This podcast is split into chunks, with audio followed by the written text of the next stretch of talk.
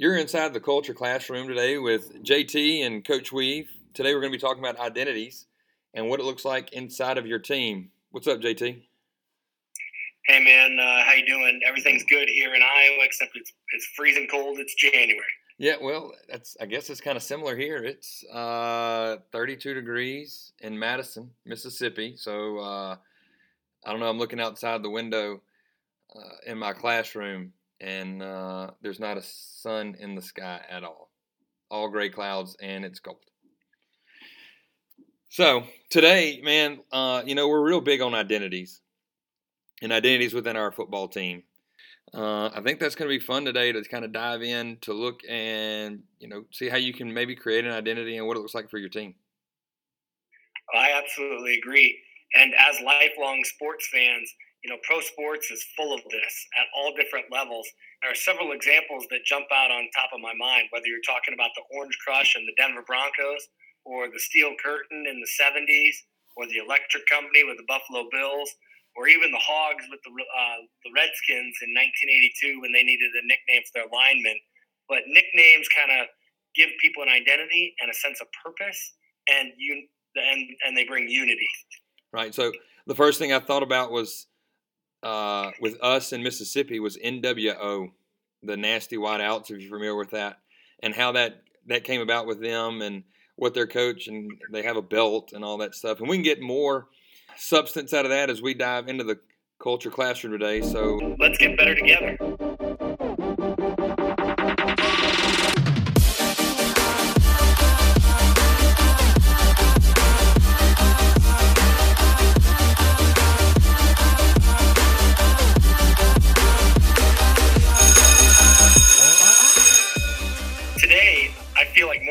People need an identity, a cause to rally behind, a sense of purpose, a group that they belong to.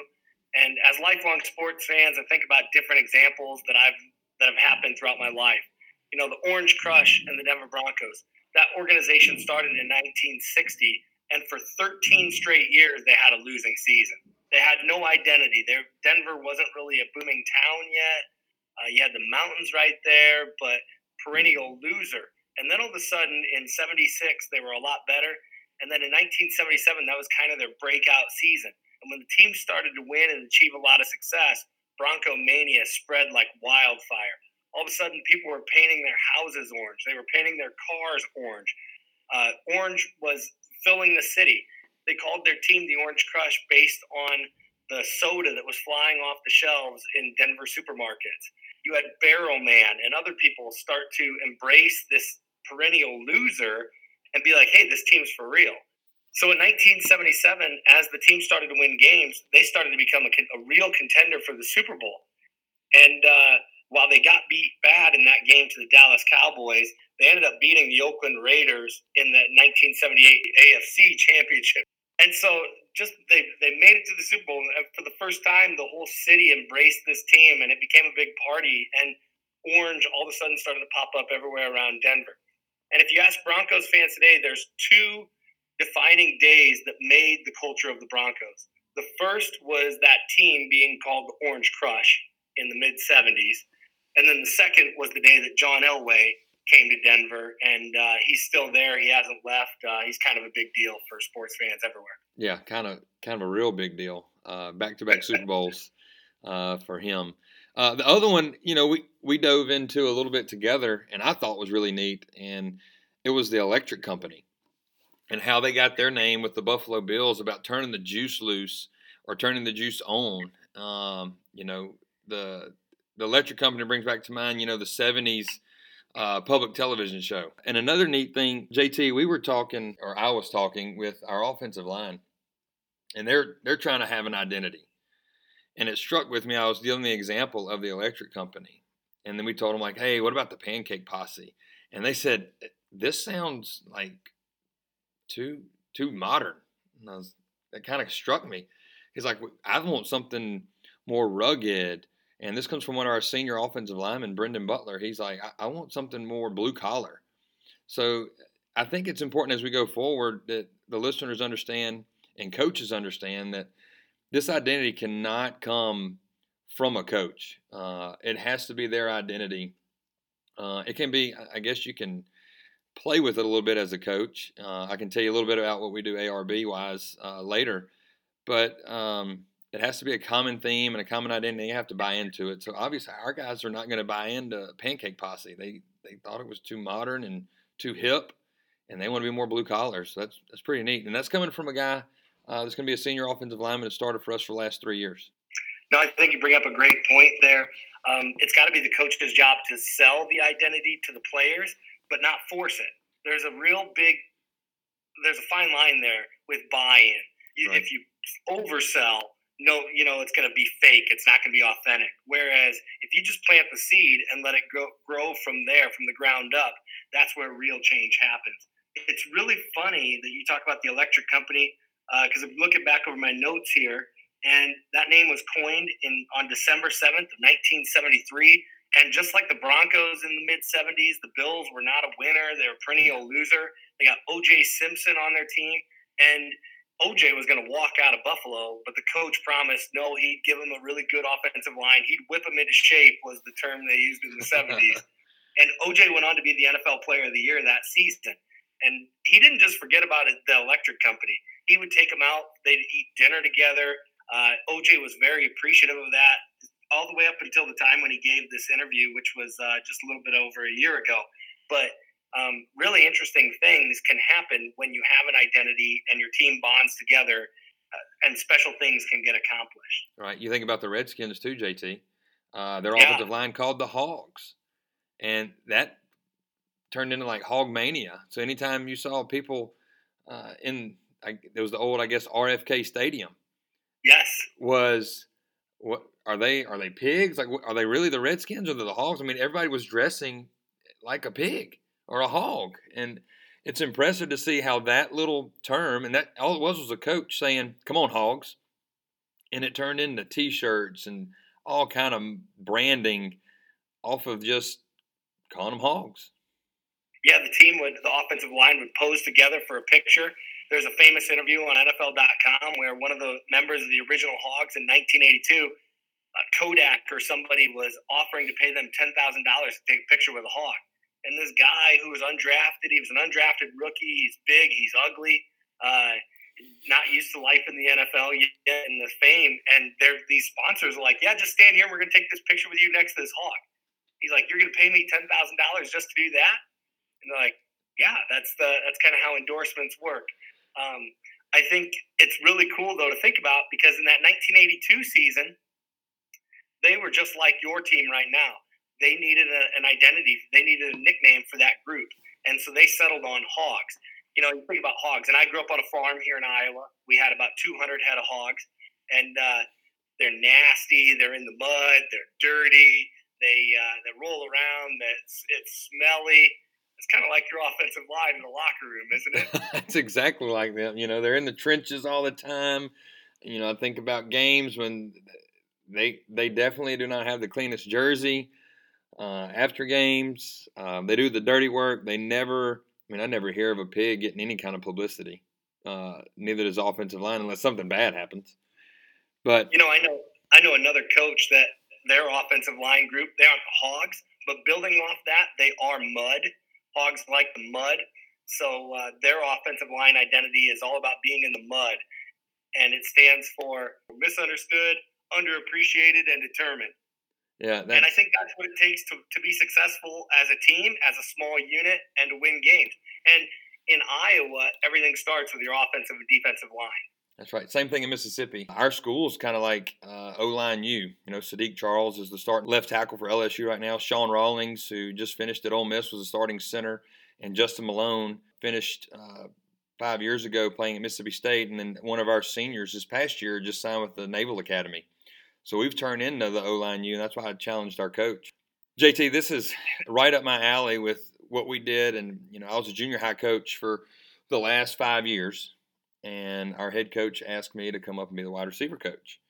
And I knew when we went through spring ball that we were going to be very competitive at that position. And when I started talking to the guys, which I love Top Gun, uh, I love the the soundtrack. I love the fact the fact that it's F-16s, that it's the whole the whole gamut. with Top Gun, and our school is right by an airport. And I, I saw our guys during track season, and they were fast. And then we went through spring, and they were competitive. So we started talking about different names. Well, they came up with Money Crew, and I, I really, I was like, how does that resonate with us guys? So that's the way when the coach says, you know, you know, here's here's where you can direct them in the way that you know it, it kind of needs to go. But we came up with Air Raid Brigade, and we came up with the word brigade because it's it's a unit below a unit in the military.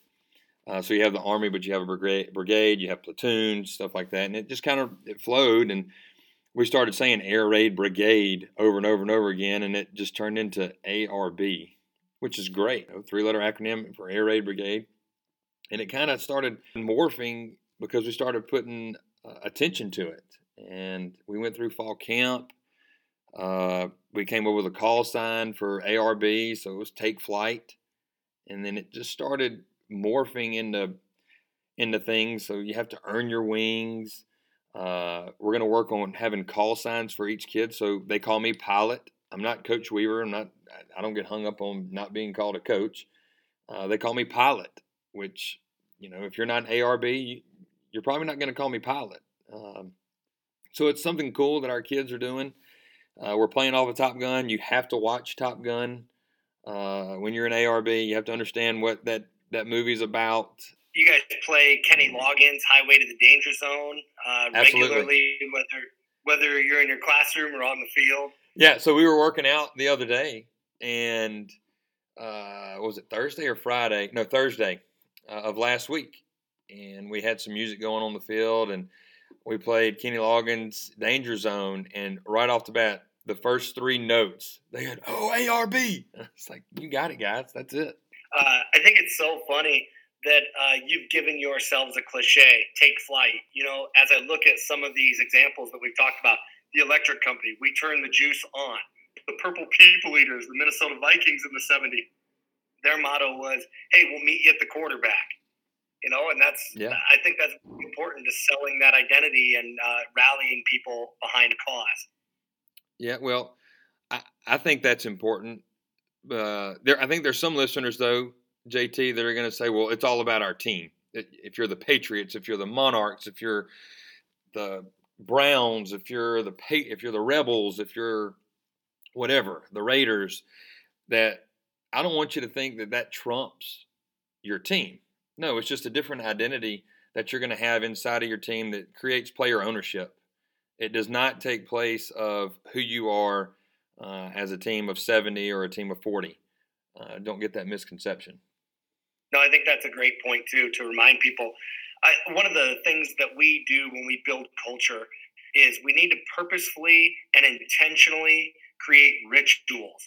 And I think one of the things that I've seen you grow on is now, when you have your your duffel bags, your, your travel team issued duffel bag, they have that same special travel team issued duffel bag, the Patriot duffel bag from MRA. That's right. But just above their name or number is just a little bit of a set of wings there that shows that they're a member of that ARB. That's right. Just a, a, just a cut above, just another subgroup that they're a part of. Right, and you know we we talk about how it's exclusive membership, and I think that's important too. They call my classroom the hangar. That's where we watch film, and it's just little little things that give them a sense of identity. I mean, let's face it, JT. People want to be a part of something, and yes, everybody is on our football team, but it's special to be a part of ARB. Uh, it does not require you to be a super athlete. If you're a receiver and you're in our position group, you're you're an ARB, and you're going to earn your wings, and you're going to have a call sign so when we get into fall camp, that's the name we call those guys. I think it's powerful. Uh, you're going to hear in one of our upcoming podcasts an interview that I do with our head football coach, Chad Van Cly. And uh, we talk about how five years ago, six years ago, when I got to Denison, our team needed an identity. We didn't have one. Yeah, we're the Monarchs, and yeah, we've got our phrases, believe in something bigger than yourself. But that's for everybody, that's all inclusive. Um, one of the things that gave us an identity was the phrase pound the stone. And if you're familiar with Joshua Medcalf's book, and I've actually, uh, before I wrote my own book, More Than the Game, I actually got to be a contributor to this book, Pound the Stone. So I'm listed in the back. And it's one of the things that we use with our team. So there's a phrase, the stonecutter's credo is when nothing seems to help, I go and I look at a stonecutter hammering away at his rock, perhaps a hundred times without as much as a crack showing in it. Yet at the hundredth and first blow, it will split into two. And I know it was not that blow that did it, but it was all the others that had gone before. And so when we talked to our group about pound the stone, pound the stone, we started putting in our presentations. We handed out little rubber wristbands for every kid to have. Uh, we would break down, we'd break it down at the end of practice. We'd say, pound the stone on three, one, two, three, pound the stone. And it's a hundred bodies screaming it. And that's what football is to me. It's back and forth, back and forth, back and forth. You're not sure how the thing's going to end. You're not sure if what you're doing is really making a difference. Uh, and all of a sudden, the stone splits and the gates open up and things start to go and everything is working and you're like at that point all of the effort that i put in is starting to pay off. And that's the identity that i want to give my running backs. You know you think about running running the ball. First of all what a really tough job. You're behind you're running behind your hogs you're running behind your old line uh, but it's just you and everybody sees you and it's kind of a glamorous position but at the same time, no one takes the shots that a running back does throughout a game on a power run team. And that's who we are at the end of the day. And you might have a gain of one, and then a gain of six, and then a gain of negative three, and then one, and then six, and then negative two, and back and forth it goes. And then all of a sudden you break one for 65 yards. All of a sudden the stone splits. And so next year, when we get back in our unit and we're starting to do more as track comes and we're doing off-season workouts, but as I start to become around those guys more often in the spring and in the summer, I really want us to be called the stone cutters. We're looking for that stone to split, and we're going to keep hammering and hammering and hammering, and we're going to have the faith that it's going to break open at some point. That JT, that's powerful. How you can even take your uh, team's motto of pound the stone and incorporate a position group into being called stone cutters, where those guys they take a beating every game. I mean, you, you think about linebackers and D line. I mean, you watched the Saints game yesterday with the Eagles defense. I mean, uh, Alvin Kamara and Mark Ingram were taking a pounding. But then I saw at the end of the game how that stone split and he gets the first down that they need to seal the game with Kamara, what he does. So seeing that, uh, you know, I want to encourage other coaches and other listeners to create cool identities within your team with maybe your running backs. Or as I'm challenging right now, our defensive back coach and our defensive coordinator, since we're ARB and airplanes and taking flight, that our defense, uh, when we go to seven on seven, is the no fly zone. And with no fly zone, we take out the word seven on seven and call it a dogfight.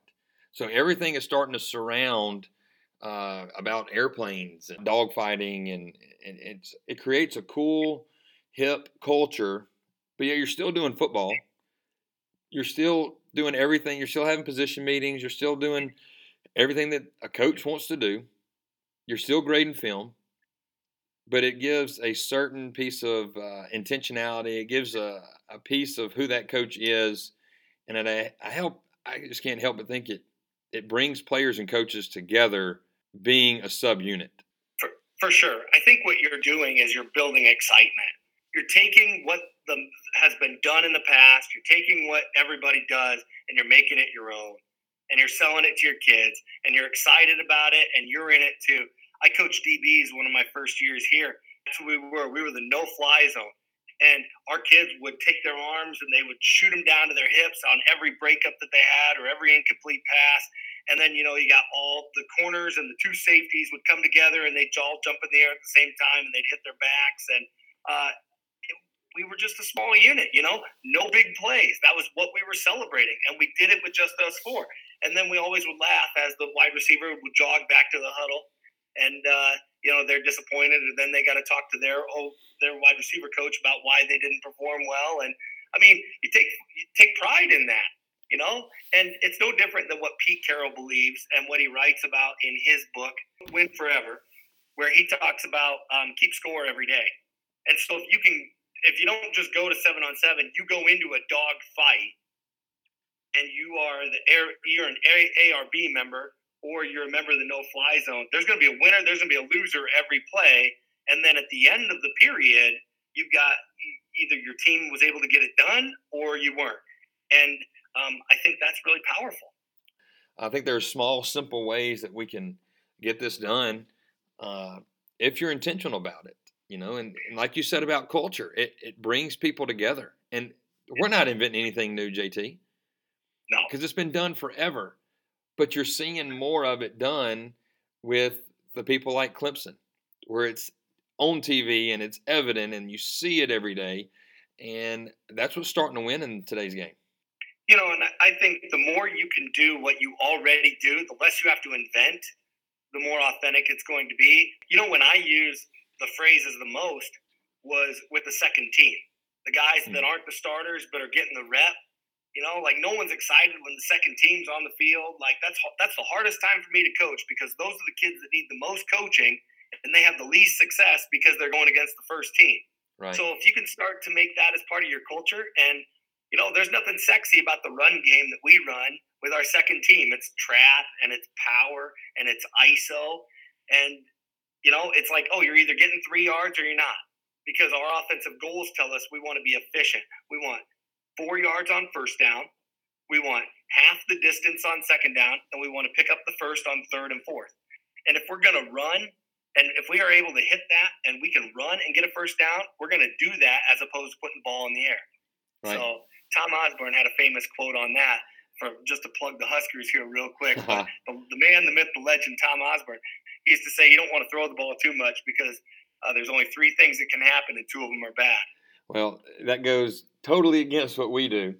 Uh, we are a big play offense. We're, you know, we're, we're looking for explosive plays, and we're we had to create some excitement. You know, one of our kids said today, Coach, I, I, ARB gave me a sense of of pride because we were the most competitive group on the field, and uh, you, they did. They didn't know who was starting uh, from game one to game two uh, because it was predicated on how you practice that week. And creating competition within your group is always huge. So, opposed to your stone cutters, we're airing that thing out uh, about 35 times a game. Well, I, I mean, it's okay. It's, I don't compete against you, so uh, you know, you do your thing, and we'll do how we do it up here in uh, up up north. But uh, I I just think it's powerful, and I think it's about bringing energy and excitement, and um, any more selling to kids, giving them an experience. That's what it is. Because the members that are going to leave your program. Mm 95% of them are not going to play college football. They're, they're going to be done. They're going to hang it up, and they're only going to be left with the memories that you have. But man, they're always going to be members of the ARB. My charge to coaches is take them on a journey. Just don't be an XO football coach where power's the best play or running mesh, and that's all you talk about with them. Uh, have a sense of identity within your team with a position group that you coach. Tell me about your ARB with how you're building that into your own personal brand and then how you want your kids to start including that on like their Twitter handle. You know, I, I told them I was like, be a part of something. So now I'm the Air Raid Brigade CEO. You know, they call me pilot, like I've said before. But having having that relationship with these guys, uh, I tell them, look, put put it on your Twitter, so when college coaches look at you, that's a that's an icebreaker question for them of like, hey, what's ARB? What's uh, what does this mean by air raid brigade? What do y'all do? What what does it look like inside your unit? What does it look like inside of you know the hangar uh, when y'all go? You're starting to have them put put it on their Twitter. You know, say that they're in their bio they're a member of the ARB, and then take flight, and then it's all branding and it's all energy and excitement and going back to an identity. Right. So when we came out of the, and this kind of just happened and this is what we were talking about like let your kids have ownership of it. Let them literally take it wherever you want to go. I sent you a picture earlier this week of our quarterback coming out of the tunnel and having his arms spread out and he's acting like he's flying. So that's i'm trying to challenge our guys like hey that's that's really cool guys. Like why don't you do that? Like coach we could do that when you know we have a big play or something. I was like you could just hope you don't get flagged but you know creating creating some kind of i'd hate for our head coach to to know when we get that 15 yard penalty. Well, we were we were flying around, coach. So we're probably going to do it during pregame uh, when we run on the field or something like that. But that's something they want to do. Um, you know how some people have a belt or a backpack or a chain or something like that. Uh, we're working on something for us to do uh, during the week, but I'm not making oriented with with play of how they play that week or how they practice that week. I, I might let them play uh, the day of the game or something, play Madden and pick two guys that had a good week of practice, and that guy that wins Madden gets to bring the whatever we decide on. I mean, we haven't decided. That's the next part of our our branding. Is one kid said maybe coach we could put Buzz Lightyear wings on us or something like that, and I was like, uh, we could we could put Buzz Lightyear wings on us, uh, so we could do something. So let them have their imagination, uh, let it run wild, and uh, see where it goes for you. Coach Weaver, I think that it's so important that you mentioned that culture is not performance based. You mentioned how you're building a ritual within your team right now that, that you don't even know what it's going to be when it's next season, but some kind of intro, some kind of kid carrying something in, something for the team to rally behind, another part of your identity. I think it's really important people understand your it's not your best player that's the culture leader. If that's the one who drives your culture, that's great, and that will increase buy-in. But it is not based on performance. Culture is something that affects everybody. Here's a quick definition that has really helped me understand what culture is. Culture is how to act, how to communicate, and how we treat each other. Absolutely. So we were in the weight room, JT, um, last Thursday, or last Friday. And, you know, we talk about what's your culture in the weight room. It needs to be the same on the field. What's the culture in the locker room? It needs to be the same on the field. How's your culture when you're walking around school or when you're in class? It needs to be the same. So I posed the question to them Are you hanging in? Are you hanging on? Are you hanging out? And that's with any member of any team or any student in any classroom either a you're you're hanging in is what you should be doing. You're either hanging on, which you definitely don't want to be hanging on, means you're being left behind, or if you're hanging out, you're not bought in at all and you're not engaged. And I think that's huge with with your culture going forward. And I think that starts with coaches, is you have to demand all of your kids hanging in, not just hanging on and hanging out, and getting those players that are that are maybe hanging out bought into who who you're who you are as a culture by guys that have been on the team longer. Uh, they understand who you are as a team, and they they tell it to those guys. They this is who we are, you know, and that goes back to what you said. You know, it helps them uh, communicate how to treat each other. You know, and that's that's important for any sports team or any school in general. It's that social emotional learning and that is more important today than ever in society before because we lack those skills today. And I think it's so important that what you say with hanging in, hanging on, hanging out, it, you, one, you're telling the student that you care about them. And two, you're using your relationship with them to try to relate to them on a real level. That's right. Every every day has to be intentional, and our our slogan two years ago is everything matters. And I think everything needs to matter on every team, uh, in every school. Everything matters with how you do what you do inside of your classroom, on your field, in your locker room, in the weight room, in position meetings. Uh, everything matters. So you have to live it every day. Mike Leach used to say that you're either coaching it or allowing it to happen. Mm. And that's that's exactly what culture is. You're either coaching it, telling them specifically what it's like to be a member of the ARB, or you're allowing whatever their default is to happen. That's right. Well, good stuff today.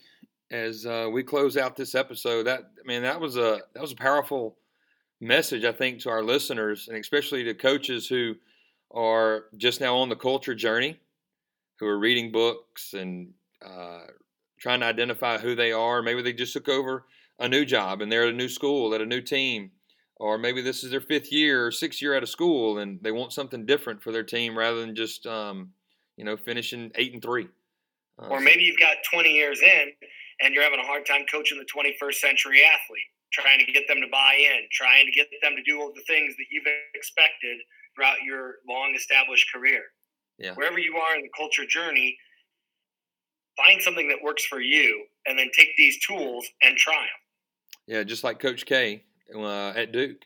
You know, he, he had a hard time connecting. You saw those funny commercials uh, about the emojis and all that stuff that he, he was sending his players and didn't even really know what it meant, but you sent the emojis.